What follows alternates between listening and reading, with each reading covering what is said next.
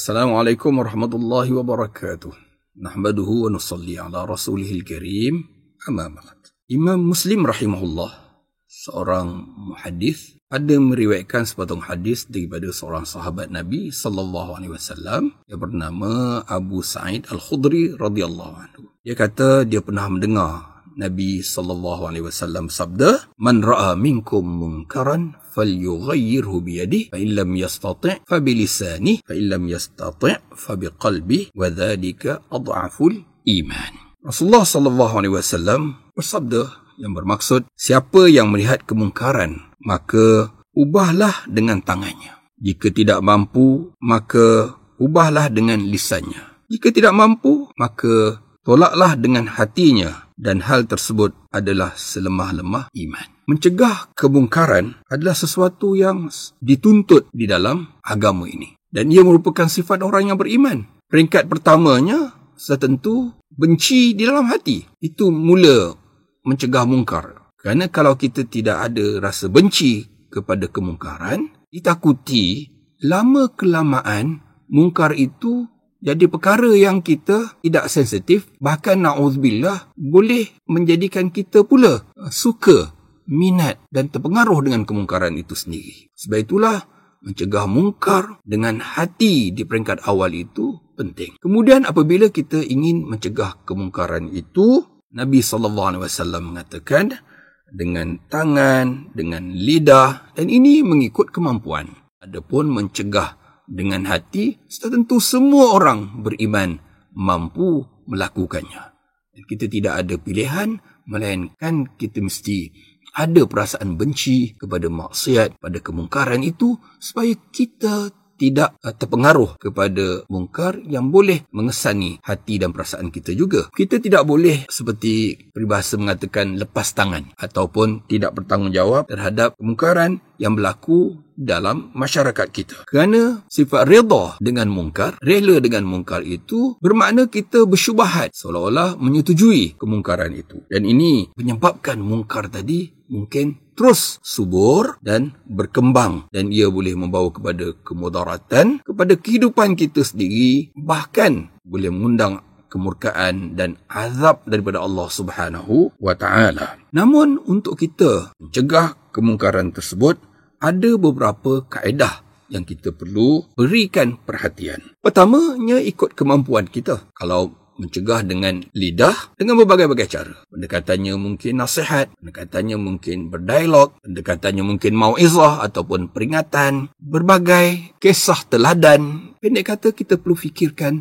bagaimanakah approach yang sesuai dengan mungkar yang ingin kita tegah tersebut ya, pada diri seseorang ya, uh, pada peringkat yang berbagai dalam masyarakat ada orang yang lebih tua kepada yang lebih muda ya kepada pemimpin mesti ada kaedah mencegah mungkar dengan lisan dengan menjaga apa ni kemahiran-kemahiran berkomunikasi, kemahiran mempengaruhi mungkin uh, yang akan uh, akhirnya menghapuskan kemungkaran itu. Yang keduanya perlu mengikut keadaan juga. Uh, jadi sekiranya dengan kita cegah mungkar tadi sama ada dengan lisan ataupun dengan kuasa yang kita ada boleh menghapuskan mungkar, maka wajib mungkar itu dicegah. Namun, sekiranya pencegahan itu membawa kepada mungkar yang lebih besar mungkin, mungkin kita menegur seorang tentang dosa kecil, tapi akhirnya dia bertindak melakukan dosa lebih besar. Ya, uh, kerana nasihat kita tadi itu nak boleh berlaku tindak balas yang membawa kemungkaran yang lebih besar, ya, maka ketika itu kita tidak perlu melakukan kemungkaran tersebut. Namun kita perlu cari jalan bagaimana kita boleh sampai tahap yang pertama tadi iaitu mencari kekuatan dengan bilangan yang lebih ramai dengan bantuan orang lain supaya mungkar tadi itu boleh terhapus dan diatasi. Ataupun 50-50 uh, mungkin berjaya mungkin tak berjaya. Ha, ini ya, keadaan yang seumpama ini berdasarkan hadis berkata baik ya dan kata yang terbaik itu adalah berdakwah ke elok kita lakukan. Namun ia terbuka kepada ijtihad. Terpulang kepada kita berfikir untuk menilai dan mempertimbangkan uh, adakah yang kita sampai itu menjadikan lebih baik ataupun lebih buruk perlu kepada pertimbangan. Perkara yang penting di dalam aspek menyuruh kepada ma'ruf dan mencegah mungkar ini, pernah Nabi SAW memberi amaran bahawa sekiranya ia tidak dilakukan, ia boleh menyebabkan doa kita tidak dikabulkan oleh Allah Subhanahu Wa Taala. Mungkin ya yang berlaku kepada umat Islam di mana doa-doa tidak dikabulkan dalam keadaan mereka perlu sangat bantuan daripada Allah.